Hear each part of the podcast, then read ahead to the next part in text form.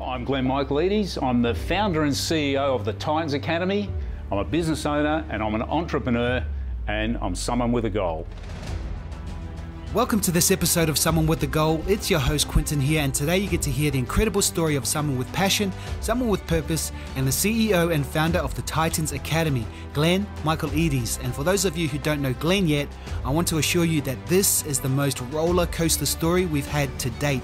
Because not only did Glenn go from rags to riches, but he went toppling back down again and found himself losing almost everything which he was able to turn around through a positive mindset and surrounding himself with the right people. Now, to date, Glenn's achieved accomplishments in business, marketing, sales, becoming a leader in all these spaces, as well as an international author, public speaker, and real estate investor. And in this interview, we hear how Glenn grew up in a rough situation with not a lot of money and talks about the height of his career, how he got it, lost it, and then went on a quest, a mission to get it all back again. And he did. So I want to encourage you guys to pay attention because what's especially interesting about Glenn's story is his mindset and attitude to work hard, never give up, always be honest, and over deliver. So, with no further ado, sit back, relax, and enjoy the powerful interview about mindset, about surrounding yourself with the right people, and how to go from rags to riches. The incredible story of Glenn Michael Michaelides. Enjoy.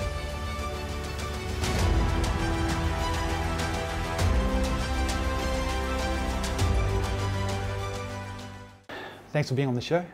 In order to go into your story from where you started from, could you paint us a picture of where the entrepreneurship journey started and um, your and where you've ended up today? For me, when I was uh, very young, in fact, I can remember back at five years old, quite vividly when I was five years old, I knew I was different. It's almost like um, the way to explain it is a little bit more self-aware.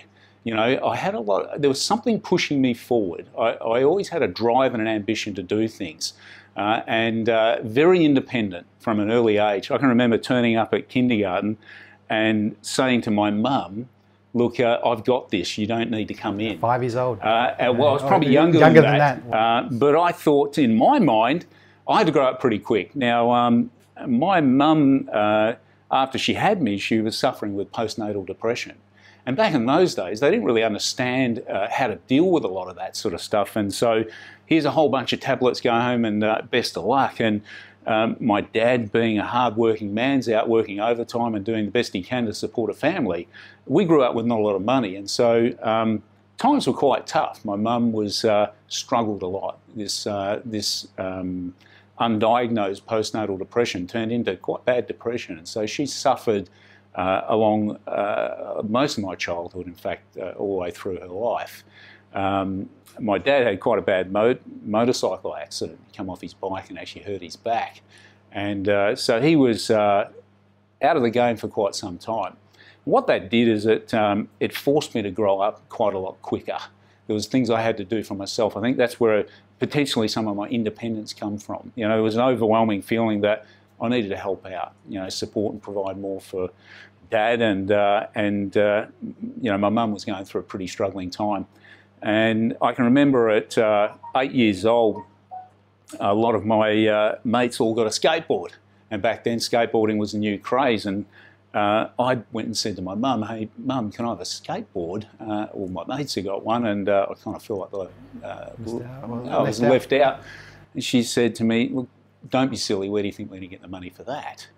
Um, you know, I grew up quite, I'd say, medium to lower um, class.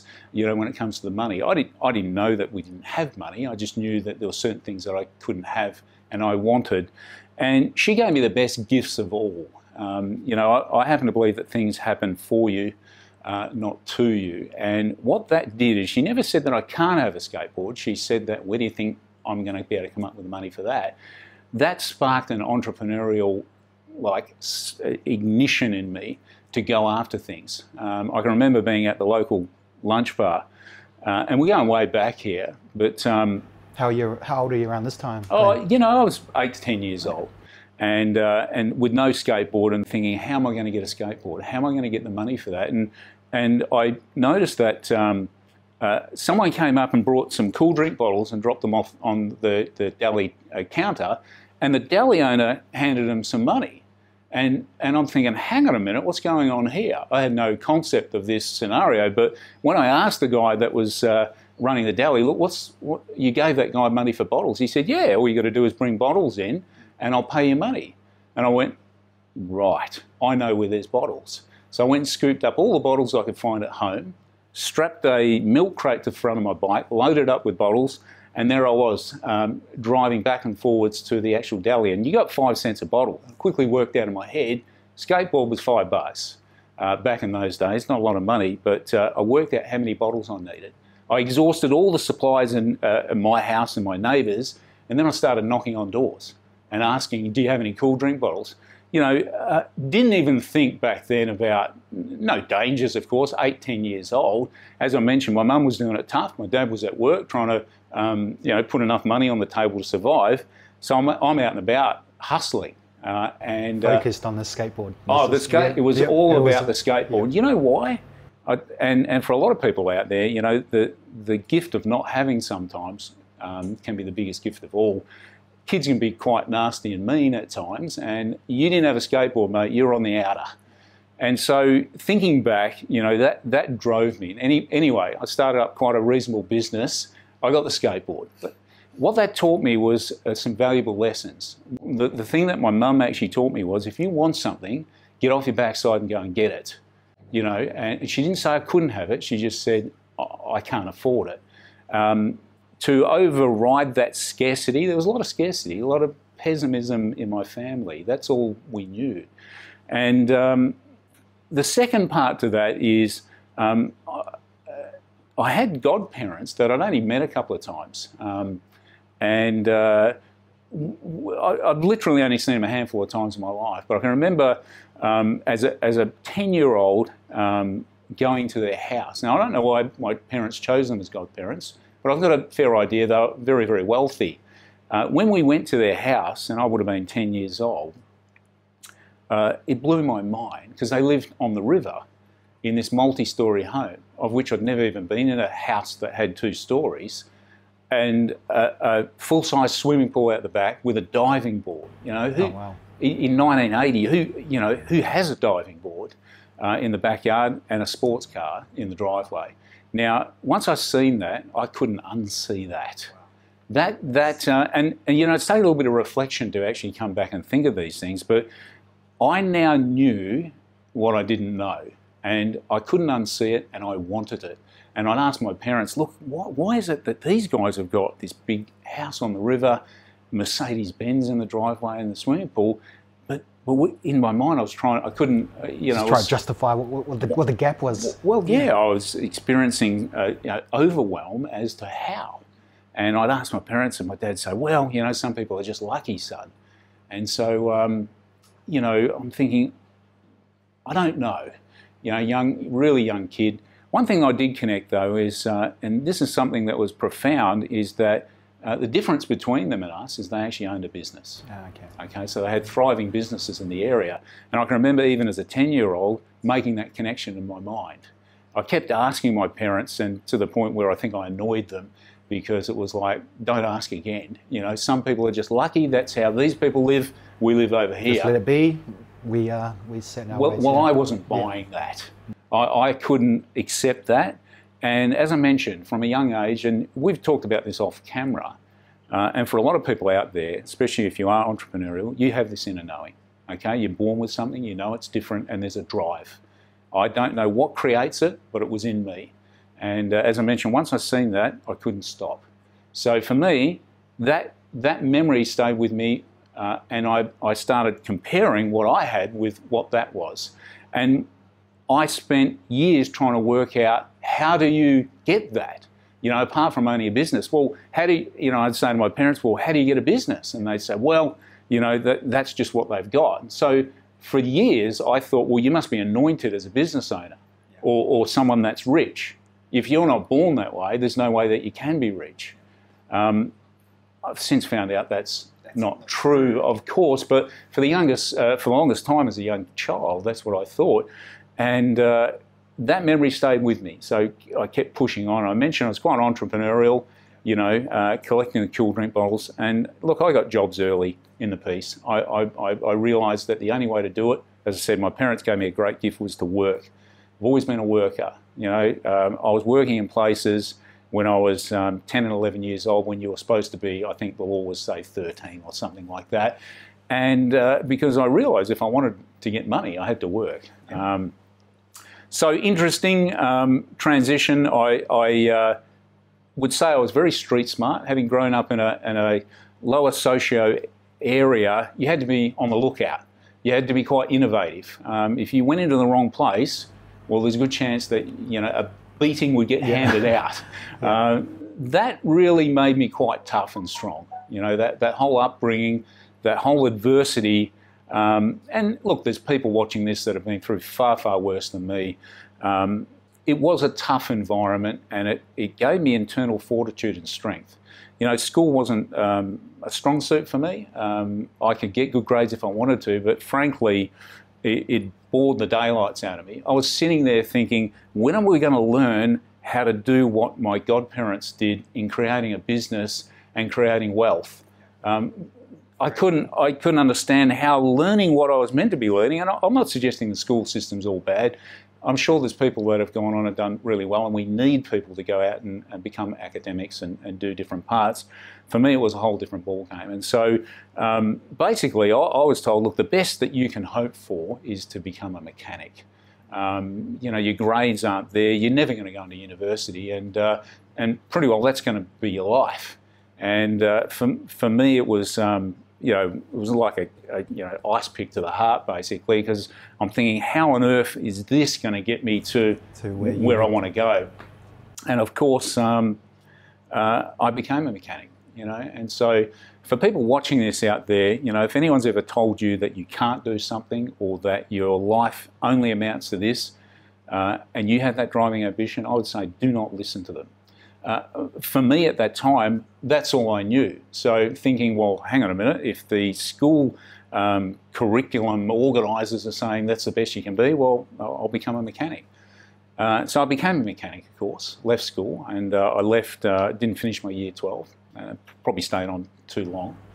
Um, what pushed you towards that that pathway, mechanic, as in uh, was it, it was your hands or you? Well, well, the teacher told me that's the best you can oh, do. That's it. Now I didn't love cars. Oh. Don't get me wrong. So I've always always had that. Um, always had a real. Uh, um, I can remember sitting at home and uh, the TV was on at like five o'clock on Sunday morning. I'm thinking, what's that? And I, I went out and, and my dad was watching TV and I said, what are you watching, Dad? He goes, it's Bathurst.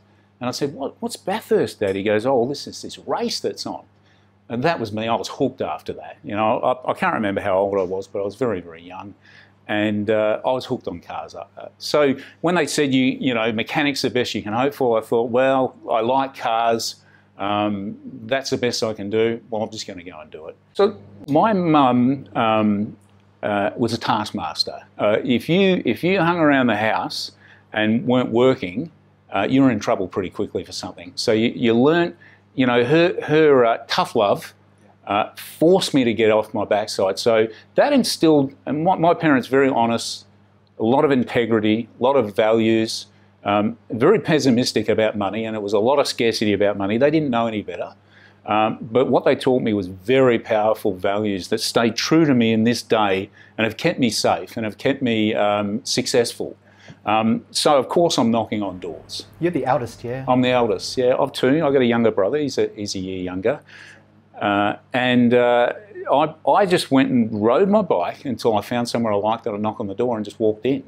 Um, you know that this independence that I'm talking about um, allowed me to n- not overthink things. I it was exciting for me. And uh, I wasn't, uh, I didn't know any different, but I wanted to go and speak to the owner. So I found this place that I liked to look at, knocked on the door, and uh, he said to me, Don't go anywhere, stay right there. He was finishing off a conversation, had the conversation, and uh, I told him what I wanted. I'm here for an apprenticeship. I told him exactly what I wanted because uh, my dad said, Well, look, you're not leaving school unless you get the apprenticeship. You're not going to just work in a workshop, you have to get an apprenticeship. And he said, Well, look, you know, um, I don't have an apprenticeship, but I could put you on. I said, Well, no, you don't understand. I'm actually here for an apprenticeship uh, or, or nothing. And uh, he, he said, Wait right there for a bit longer. So he, he finished off his conversations. We sat down, had a talk. Uh, he agreed to put me on as an apprentice. Um, and so um, I didn't know any different. You know, maybe I was being a bit cheeky, maybe, maybe I was being a bit forward, but uh, in my mind, that, that was how it was going to be. I was I, you weren't going to be an apprentice. Off, yeah. So, um, you know, be careful what you wish for because I, I, got that. And uh, of course, um, quite enjoyed it. You know, there was parts of it that uh, I certainly didn't. I, I didn't realise, I mean, liking cars and working underneath them on a hot day uh, in a tin shed uh, when it's 40 odd degrees um, with your hands dirty all the time in grease and and uh, back then safety wasn't a big thing and yet I'd stand at the parts washer for hours on end washing in degreaser and stuff that you'd be in big trouble for now. with now uh, back then. Yeah, yeah, but look, that built up a lot of strength and fortitude, you know. And here's the interesting thing. Um, I got to my fourth year, and uh, like I was an okay mechanic. I wouldn't say I was a, a, gun. What I was excelling in is that people would come in, and I'd love the interaction with the clients. You know, I found I had a real flair for communication, understanding. You know, part of my upbringing, I had to be very observant about things. You know, my mum. Uh, suffering from depression, wasn't always in the happiest of moods. So uh, I'd come home and think, well, who who am I going to get today? and again, you know, great gifts that she gave me is to become very observant of people, have an understanding and empathy. She taught me a lot of empathy about how things work. And so uh, that I was able to map over. And so clients would come in and I'd get talking to them and I'd upsell them. You know, and, and I enjoyed the thrill of, and, and actually I'd make more for the business in upselling and add-ons and, and, and different extras than I would twisting the spanners. Um, interesting thing happened, fourth year, one rainy night, the boss comes up to me with a letter or an envelope, hands me this envelope, and walks away. Uh, and it was one of, I think it was June, you know, one of those real miserable, and it was Friday, it was, it was five o'clock, and uh, he walks away. I'm thinking, what's this all about? I open up the letter. Uh, I regret to inform you, Glenn, that um, I'm going to be closing the business down and we're moving down south to Albany and um, I can no longer employ you anymore. And uh, I'm thinking, what is going on here? You know, all of a sudden now I'm without a job. And, uh, you know, my heart sank and uh, immediately I'm thinking, well, what am I going to do? Um, but here's the interesting part to that is uh, uh, what I didn't realise back then, all the gifts that I mentioned that I've been given by my parents about getting off your backside, going after what you wanted, my brain immediately switched to, okay, what's next? Um, what, how can I pivot, how, pivot from here? Yeah, how, how, not knowing anything else other than becoming a mechanic, because of course that's what the teacher told me all I could be. I'm thinking, well, I need to get another job as a mechanic. Um, but I, I also thought, you know what, I really loved um, interacting with clients. How could I get into sales? How could I get out of this grease? And, and not to say working on cars is a bad thing. I mean, I know people that have been doing it their whole life and love it. And if that's what you want, you go for it. For me, though, I knew it wasn't for me. Okay, um, loved the cars, but didn't love working on them so much. Uh, and uh, I started getting a very strong vision in my mind about working in a clean environment inside an office. I'm thinking, how do these people get these jobs inside an office? I need to do that, you know. And and funny how the universe works. You put enough positive intention out there. I didn't even know what I was doing at that time, and I've put some real. I've been able to quantify this in later in life, but very strong vision about me working inside of a clean store in sales, right? And I would just be, I was obsessed with this. For about a week, I was out of work for a week. I got a phone call a week later by uh, a colleague who I was uh, working with on the tools who come and work with us for a little bit. And he said, Hey, uh, Glenn, what are you doing? I said, Well, um, right at the moment, nothing. I've just been let go. He goes, How would you like to come and work in sales? Uh, in the four wheel drive industry. Um, one of the things about my upbringing uh, uh, I didn't say is because we didn't have a lot of money, we never travelled too far. Our holidays consist of one thing we did have though that was um, different to most is we had a four wheel drive. And back then, uh, it wasn't the flash cars that you see now, it was an old Land Rover, and our holidays were spent at the beach camping. Okay, so uh, cost effective, and the interesting part about that is both my mum and dad were the happiest at that time. You know, they were so happy. And so for me, um, my childhood memories were the best when we were away camping. My mum would relax, my dad was happy, they were both happy. We had freedom to go and explore and do what we wanted. I felt like we were, you know, explorers. So, um, love that. And when that opportunity came up, it was like, that's that's just crazy. That's for me. I'm there. So, of course, I turned up. Um, here's the interesting thing. Um, turns out I've got a flair for sales uh, and interacting and actually building a lot of rapport with people and, and helping people out. You know, I mentioned uh, part of the values that my mum instilled is um, help, seek to help out others. Don't worry so much about yourself. What can you do for someone else? Um, turns out that's a really good recipe when it comes to um, sales. You know, give value, give massive value. And so that's all I knew. So I hit the ground running there, and um, within a year, I'm running one of the branches. So by, uh, you know, we, have kind of moved along a bit, and I'm, I'm giving you a, a, reasonable detail, but there's a lot of stuff uh, in between. By the age of 21, I was running my first branch. Um, and uh, some of the people that were working under me were 40 and 50. So uh, this took this took a bit of um, interesting adjusting, yeah. uh, adjusting, but here's the thing: I always knew that I was destined for that. Something uh, in me was driving me, so I just found a way to do it. I didn't always know how to do things, but when you've got this desire, this this will, this ambition, um, and I didn't even know what I didn't know about setting goals back then. I, I didn't understand about the the specificity of that. Um, but what I did know is that I remembered what my godparents had and what I didn't. And somewhere deep in the back of my mind, that was kicking away at me. It was poking me in the ribs and driving me forward. That image in the back of my mind was, was tattooed into my brain. Um, and that combined with wanting to provide great value, as I mentioned, I, I, I quickly rose to heights in that business.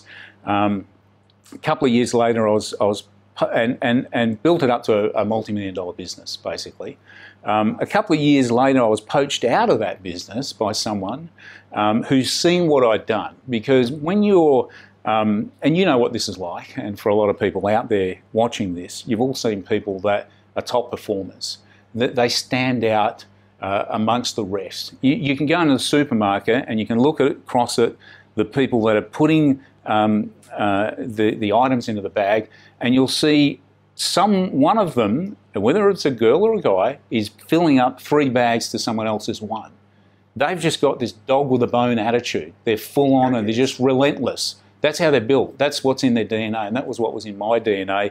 You get a reputation uh, for that. And so, anyway, I went and started a business up from scratch uh, for this gentleman, and uh, um, within a couple of years, built it to a multi-million dollar business from nothing. Um, so the good thing about all of that, there's good and bads to that. Um, in my mind, I wanted to be a business owner myself. I'm trying to work out how do I how do I own my own business? How do I do this myself? Again, I started with nothing, absolutely nothing. Everything I got, I've worked hard for. And, uh, you know, on the job, being able to do this with other people's money, if that makes sense, uh, um, what a gift because it gave me some essential skills that I needed. Uh, at the same time, it was also very frustrating because I could see things about how the company was being run and I didn't like it. I, I had higher standards. There was certain things that morally weren't adding up. There was nothing uh, totally immoral or legal going on, but I wanted the next level. I'm always looking for the next level. So um, I made a good employee in one sense, where everyone I worked for, I made literally a, a lot of money uh, but in a lot of ways, um, a bad employee because I'm a front runner.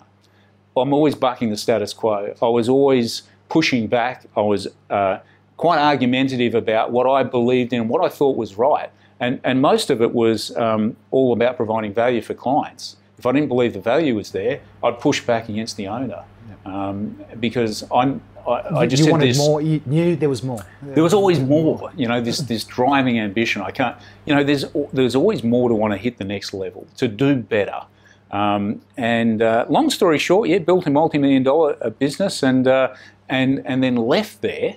Um, uh, at its peak, and uh, on your own accord, just uh, on my own accord, I got wow. to the point where I wasn't growing anymore with the existing owner. I wasn't getting to where I needed to go. Um, and and uh, so here, here I am again at the crossroads. I'm starting to think, you know what? I've done this twice. When am I going to do it for myself? Um, and uh, got a phone call. You know, funny how things happen, um, but I think when your intentions are so positive and so driven, and as I mentioned, tattooed in the back of my mind, I knew where I wanted to go and what I wanted to do. And uh, there's there's a lot to be said for putting that out into the universe. I can't quite explain how it works, but when I've had that driving ambition, that, that thirst, that strong one, I wanted to own my own business. I wanted to be successful. I wanted to be wealthy. I wanted to run the business my way. I got a phone call from uh, one of my suppliers actually and said, well, look, how would you like to come and um, um, I'll actually and buy into my business. How would you like to come and buy into my business at a heavily discounted rate? And uh, I went in there and had a meeting with him. Um, and I, uh, he said, look, what, what we'll do is I'll, I'll put you on and then give you an opportunity to buy in. After a couple of months, I thought, you know what? Um, I'm not sure whether this is exactly the place that I want to work. Uh, I'm not too sure um, if we've got a values uh, alignment. And so I don't know if I want to put my foot on the gas here in this in this direction. But turns out he came up to me, and I think he got uh, a bit of a glimpse that I might be leaving. He said, "Look, I'll tell you what I'll do. You come here and you run this business for five years. Um, it's it's worth. Um, I think back then it was worth twenty or thirty thousand dollars. It was valued. Uh, I want to build it up to a million dollars, uh, and then I'm going to sell it, and then I'll give you thirty percent." And I thought, oh, here's an opportunity for me to actually um, um, buy my own business. That's yeah.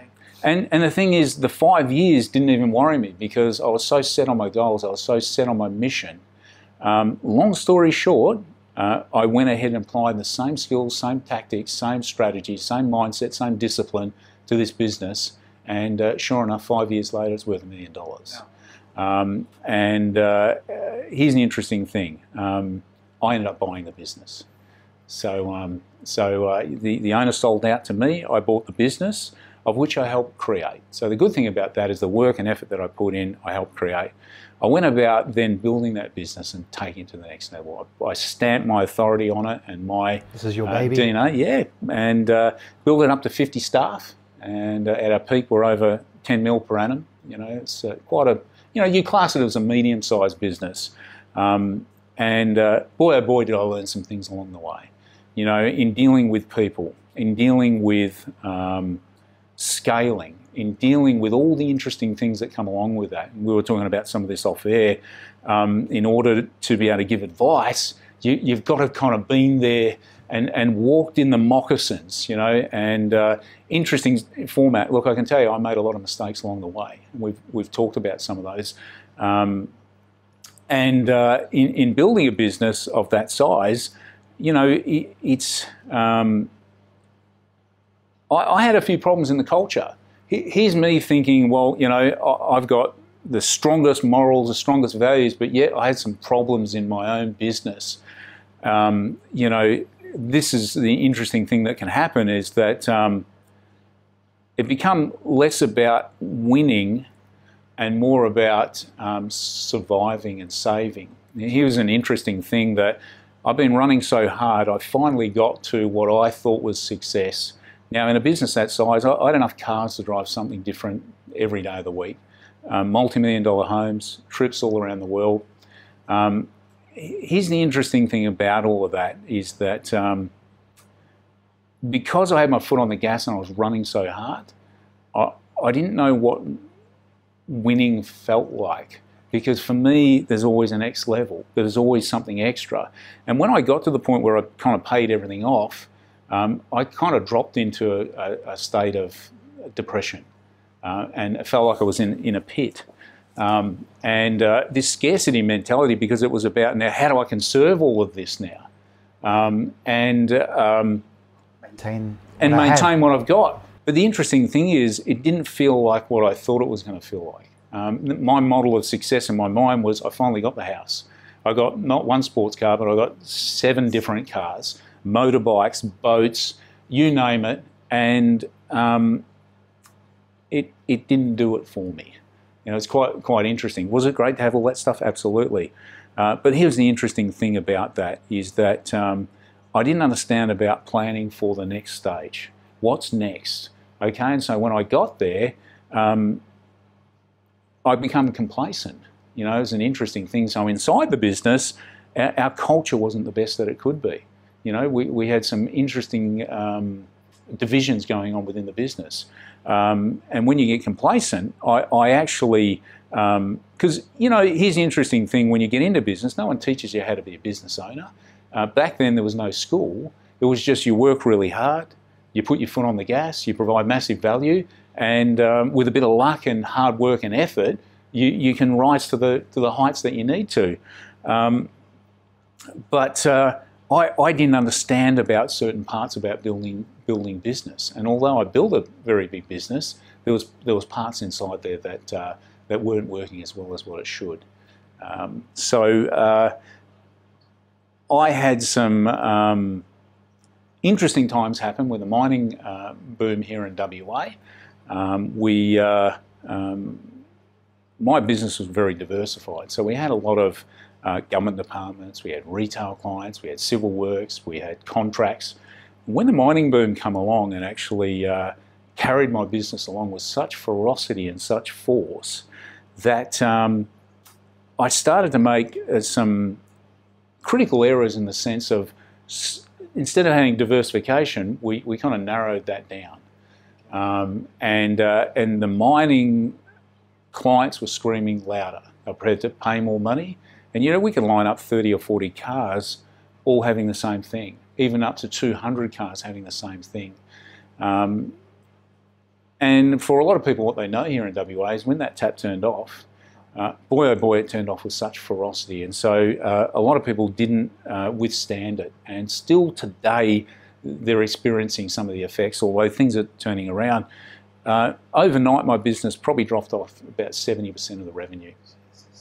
So, I mean, here's a wages bill of 160,000 and, um, you know, our, our lease was near on 450,000 a year. We had such a massive premises because uh, we needed it to house all the vehicles. Um, you really get to learn about uh, what you're made of. And I mentioned making it to success and becoming complacent, and life uh, has a habit of um, uh, giving you a wake up call. Well, I certainly got the wake, uh, wake up call. And this complacency, this not really understanding about celebrating wins, uh, will come home to roost. And, uh, you know, with the tap turning off, with a crew that were not, um, let's just say, not all cohesive and not gelling, um, I was facing some interesting times, um, some really interesting times. And uh, it took absolutely everything I had to actually turn this company around. And I had to switch um, from a scarcity mentality into uh, how do I help other people. You know, it was about the interesting thing was about playing a long and short game at the same time. So, um, uh, for me in the company, I had to um, make, some very, I suppose, prominent uh, decisions, and that was had to get really clear about what does this company stand for?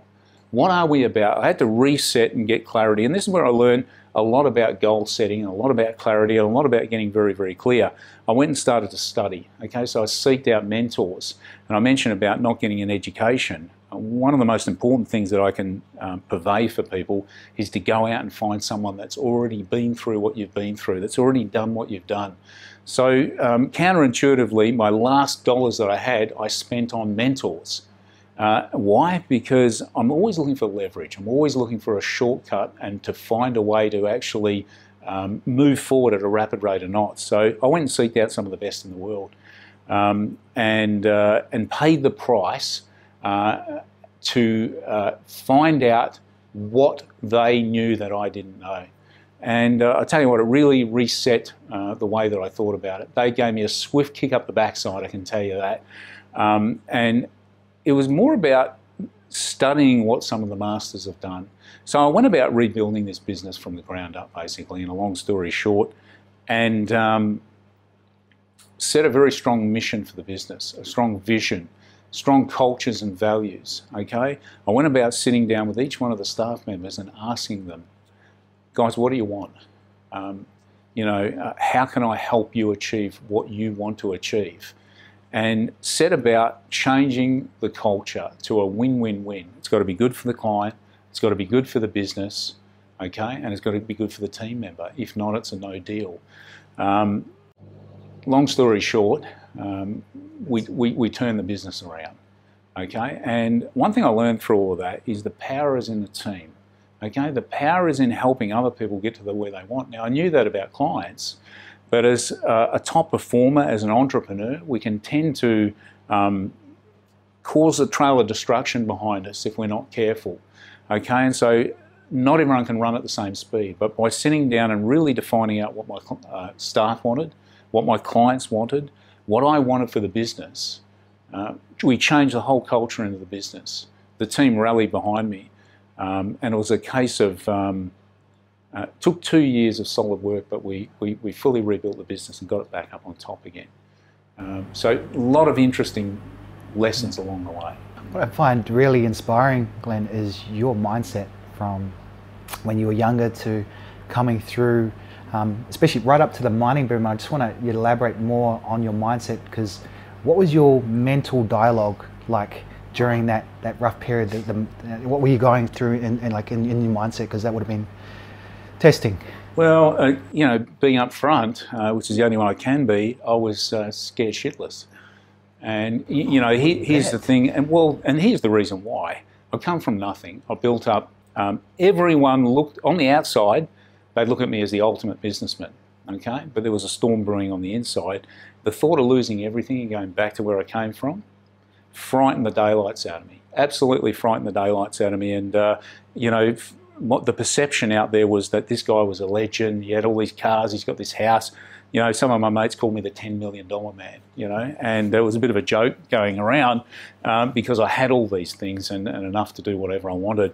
And the thought of losing that identity and going back to where I was, um, my, my, uh, uh, I, was, I was absolutely uh, in a state of overwhelm. Um, and uh, I can remember saying to my wife, um, uh, and, and taking a few steps back in building this business, you know, we've talked about this off camera, balance with the family. Yeah, yeah. You know, balance with the family. Did I get that right? No, not 100%. Was I there for them? Yes. Um, did they get everything that they uh, that I never got? Yes, they did.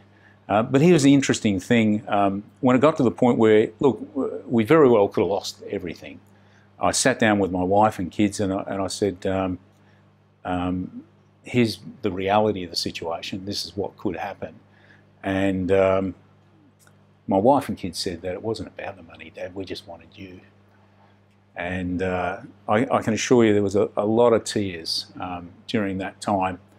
And, uh, and they also said to me, if you don't go and do this, you'll never forgive yourself. So we back you, Dad. We back you, you know. And um, I tell you what, that, that that that was like um, you know there's a lot of tears.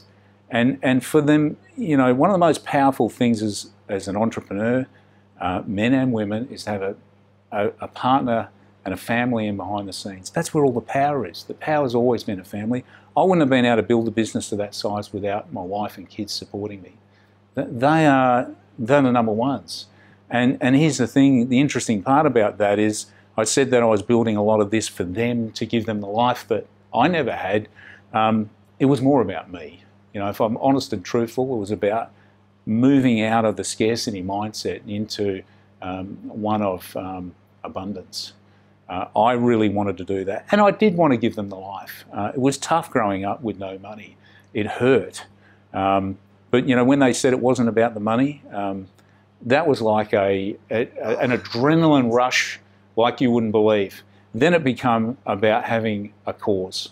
I now owed it to them to actually make good on um, the time that I missed with them, the, the, the, school events that I weren't at, because I wasn't at all of them, um, the coming home and probably being not the, the, the, the role model husband like, like, everyone thought I might have been, in the sense of uh, um, quite short, withdrawn, not wanting to have a conversation, not wanting to interact.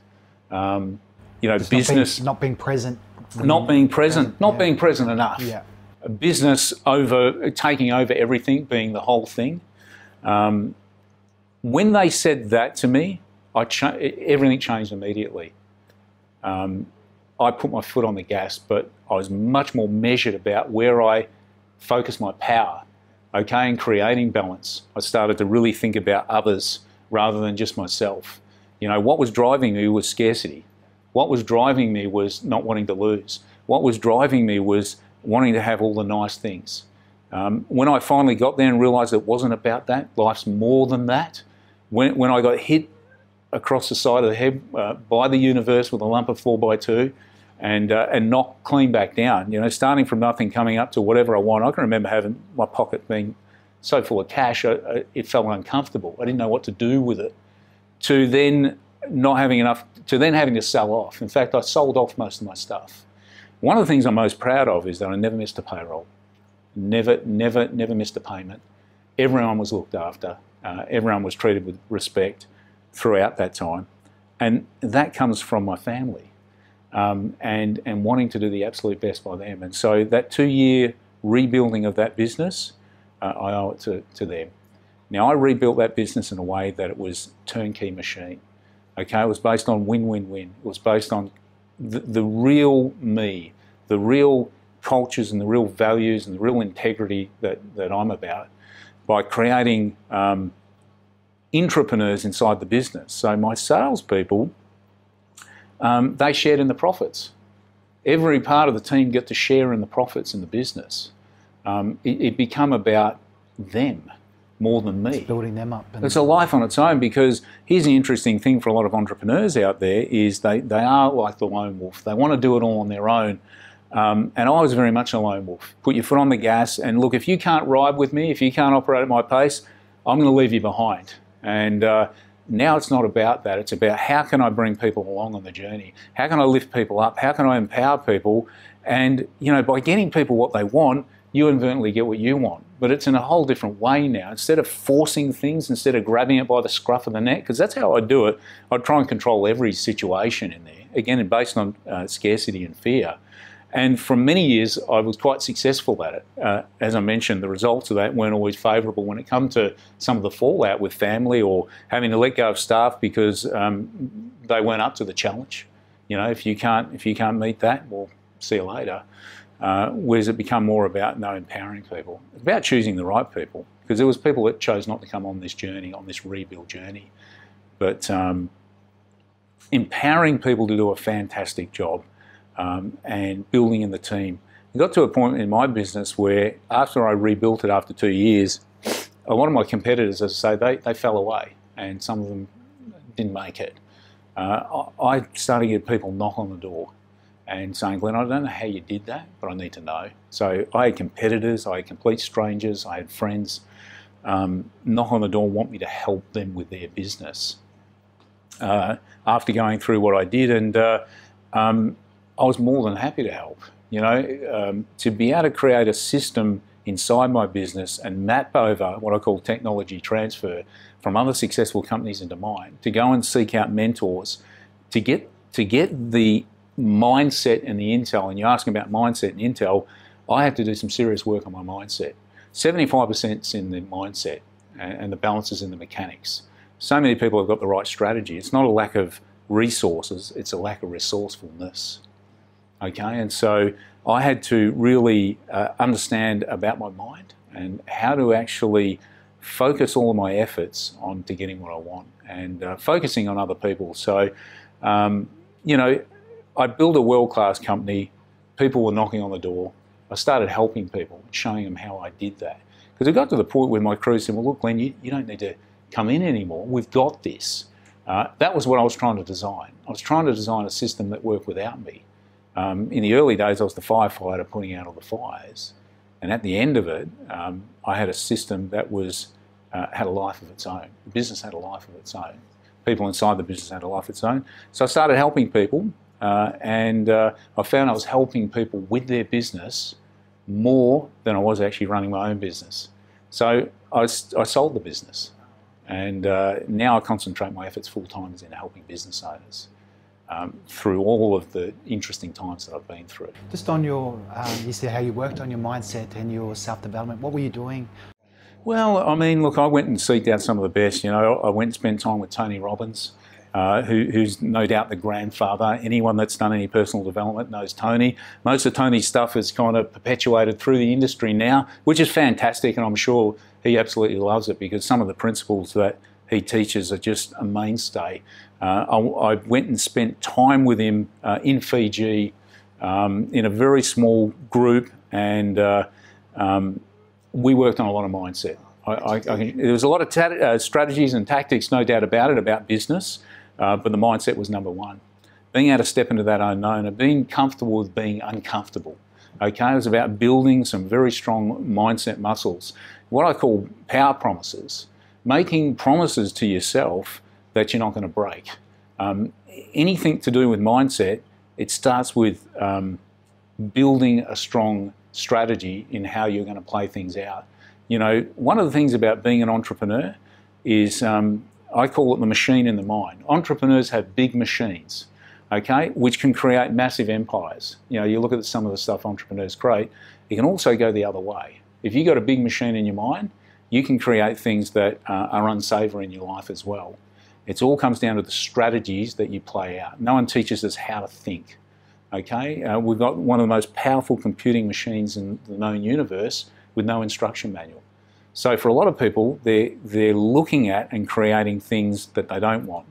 You know, they teach race car drivers to, when they're going around the track, to actually look around the corner. You're travelling at such speed, if you're looking at the wall at the end of the straight, we're going to hit it. Be very careful about what you're looking at in your mind. We talk about setting goals, becoming very clear about our goals, and our intentions, and what we want to do. Uh, well, if you're looking at what's going to go wrong, if you're bringing back fears from uh, failures in the past, if you're conjuring up a million different experiences from the future and living into that, well, your body doesn't know the difference between reality and imagination, and whatever you sow will grow, whether it be weeds or crops. Here's the interesting thing, and when people go through tough times, and I call it they're in the pit, and I was in the pit when my uh, my business tanked. I can tell you that. And for a lot of business owners out there, they're in the pit right now and they're doing it tough. Okay? Um, one of the hardest things to do is to actually stop those habits because, you know, in the body, we go into survival mode. Uh, we're programmed that way to try and keep us safe. Our brains are actually lying to us. So, in asking what are the things I did, well, I went and seeked out some of the best in the world. I went and figured out Tony um, was uh, learned some powerful strategies from one of his mentors, Dr. Richard Bandler. Uh, so I went and actually went and trained with him, and he's the actual creator of neuro-linguistic programming. So I've become a master practitioner in that as well. The good thing about that, I use these skills for myself, and my business. I use these skills to help my people and empower my people. I use these skills to influence and help my clients. Uh, and now I use these skills to actually help business owners. Uh, was it easy? No, it wasn't. You know, one of the hardest things to do is to change the way we think about it, but it all starts with one promise. And, and then we build on that. It's just like building a muscle. You know, we, we, we know we're going to go to the gym and work out, and uh, we know we're going to have to go through some pain um, to build those muscles. Um, but day after day, build after build, it gets better and better. It's the same with the mindset. So, what are some of your power promises? Just, uh, I know you might have a, a couple, uh, a lot, but what is like your top power promises that you keep to yourself, that you keep yourself accountable, that today I, I take action on what I need to do. I've only sort of just put, a, uh, I suppose, a name in around these. Unconsciously, I was doing these power promises. Okay. And when things weren't going right, uh, I was breaking these power promises to myself. So I didn't realise that that's exactly what I was doing uh, in, in the business starting to fall away. Um, but they have a compounding effect. So if you, if you keep breaking promises to yourself, well, that has a compounding effect in the wrong way. And what happens is unconsciously you're losing that integrity. Bit by bit, you're eroding away your integrity to a point where you, a lot of people get to the part where they go, well, why bother? Why bother even trying anymore? And, and it's this erosion. So, um, first up, it become, you need to be conscious of the promises that you're breaking to yourself. And then, secondly, to actually introduce some of the promises. So, you know, for instance, um, one of my promises is I get up at five o'clock in the morning every single day. Um, you know, people say they don't have enough time, um, but there's 24 hours in a day. I was lucky enough to get a workout in with Arnold Schwarzenegger. It was completely by accident. Um, but uh, one of the things he taught me uh, during this workout, because we had a very interesting conversation for 15 minutes, uh, was sleep faster, Glenn. You know, sleep, sleep faster. Uh, and what he meant by that is you can still get uh, good quality sleep, um, but actually set yourself up for success. Um, there's things you can do so you sleep soundly for six hours. So for me, getting up early um, is really important. Now, first thing I do is um, feed my body. You know, it, the next promise is if you can't look after yourself, uh, if you if you don't look after you, number one, how can you have the energy to be the best for your team? How can you build a business? How can you build anything in your life uh, if you're not looking after yourself? And the amount of business owners that I go to, they haven't eaten all day. Uh, no wonder why they're, they have not drunk. You know, your body. Seventy odd percent of people are walking around dehydrated. You're not performing uh, at that. well, it reduces level. the cognitive function in your brain by probably 30%, even 2% dehydration. So these power promises, I wake up on time, I feed my, fuel my body. Um, I'm in the gym. So I'm in the gym by six o'clock every single day. Um, and, uh, you know, some of the other promises is I don't miss meals. My wife's fantastic, as I mentioned. She's so good to have a supportive team. She helps me and uh, we, we put the meals together. But there's no guesswork. Um, you know, I, I, don't ever get caught out. So there's some of the things. And then, um, you know, other parts are to be true to yourself and, and make promises yourself to, to, to not sell yourself out, you know. Um, and, and to, the other part is I promise to make a plan. So every day I, I write my plan down. Because if you don't plan, well, then you become part of someone else's plan. And, and so many business owners, the other part is time. They go, well, I don't have time. It's because they don't have a plan. They're not clear on their goals. They haven't written down, they haven't got laser focused and absolutely clear with certainty they're not already grateful for achieving it. When I think back to the things that I wanted to achieve in my life, they were there. Uh, I was grateful for them now. Okay, and so for a lot of business owners, um, they don't plan, so they become part of someone else's plan, and they, they get to the end of the day and go, But you don't understand, Glenn, I don't have time, I've got all this stuff going on. And uh, it comes down to breaking promises. So it starts with one promise. Um, I've worked with a lot of people in the weight loss industry and, and been lucky enough for them to take action and lose 40 and 50 kilos. Um, but that starts with just one promise and then build on those promises. Um, how does an entrepreneur in today's economy, in today's, today's entrepreneur, um, help? Or how could uh, they build on their mindset and strengthen their mindset? Because a, a core focus of what I'm feeling from you is mindset, gratitude, uh, visualization, um, and, and putting out there to, to you know manifestation as well. So think about it like this: um, um, when you yeah, and you're married, yeah, and so uh, uh, and for anyone watching this out there, uh, they've potentially got a significant other, and when you met that person or first seen that person. They distracted you from absolutely anything that was going on in your oh, life, sure. Uh, and you become obsessed. Okay, you become obsessed with them in a very healthy way. Um, I know I did with my wife to the point where every part of the day um, I'd be interrupted with a thought of her and um, about uh, I knew it was the girl that I wanted to marry the moment I seen her. And for a lot of people watching this, they know exactly what I'm talking about. Um, and they they were relentless in pursuing their partner, whether it be a guy or girl, uh, to the point until they uh, became uh, husband and wife or, or significant other because they were relentlessly obsessed. They never stopped. Everything was distracting them. So, uh, for entrepreneurs out there or budding entrepreneurs that are looking to build, um, I think back to me um, in wanting to build.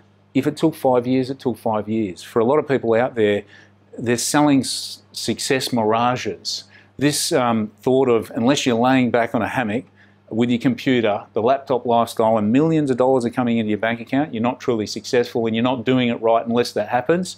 It's the biggest load of BS that I've ever seen. In fact, it's perpetuated and, and, uh, and, and pushed by people that have never built business. Some of the, uh, the best men- mentors that I've studied in the world work harder now than they've ever worked before. And I'm talking 50s and 60s and even 70s. It's not the same type of work, okay? They're not in there doing the technical stuff, they're doing the things that they love. So, in that mindset, become relentlessly obsessed, okay, with what you want to go after.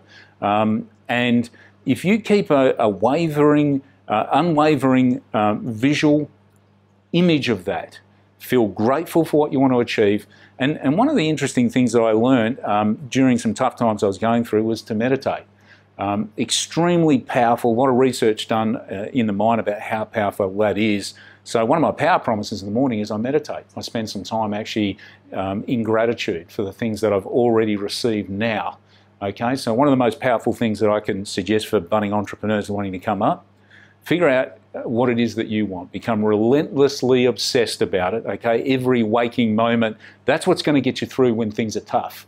Okay? In my mind, I knew what I wanted. I wasn't going to stop. I was never going to give up. Okay? Surround yourself with a good quality team. That's important. It's not about being the lone wolf. Okay? Enroll other people, whether it be your family. Make your intentions clear. So put them out there, write them down every single morning, spend time meditating, and actually involve um, your environment's probably one of the most powerful things when it comes to your mindset. Um, who you surround yourself with is who uh, you become. And all the studies are there. Your, your net worth becomes the average of your five closest people. So um, part of the mindset is that you have to say no to certain things if they're not conducive. You know, Gandhi said, uh, "I don't let anyone wipe my, their dirty feet in my mind." And I think that saying is just fantastic. And so part of uh, developing a strong mindset is your environment. Surround yourself with people that are happy, that are positive. You know, it's something that you do, Quinton, is that you go and seek out the best in, in the world. You go and seek out uh, people that have achieved what you want to do. You, you know, and it's about surrounding yourself. Proximity is power. Okay, so in that mindset, make these promises to yourself. Get very clear about you want, uh, what you want. Write your goals down. Become relentlessly obsessed meditate and be grateful. Gratitude is one of the things that, uh, although I understood gratitude and I was grateful, when you're running at 100 mile an hour and you're too focused on your goal and you forget the gratitude part, that's an important, powerful part. So bring that into your mindset.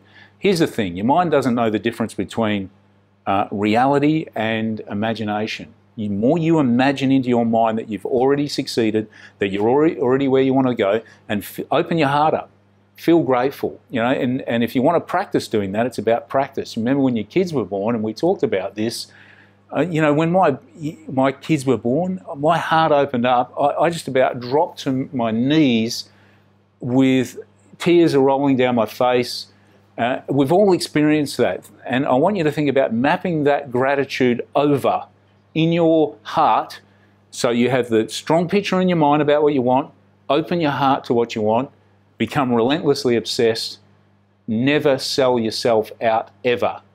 Don't let anyone ruin your dreams. Don't let the naysayers come in and actually take that away from you. Don't let the people tell you the best you can become is a mechanic. Okay?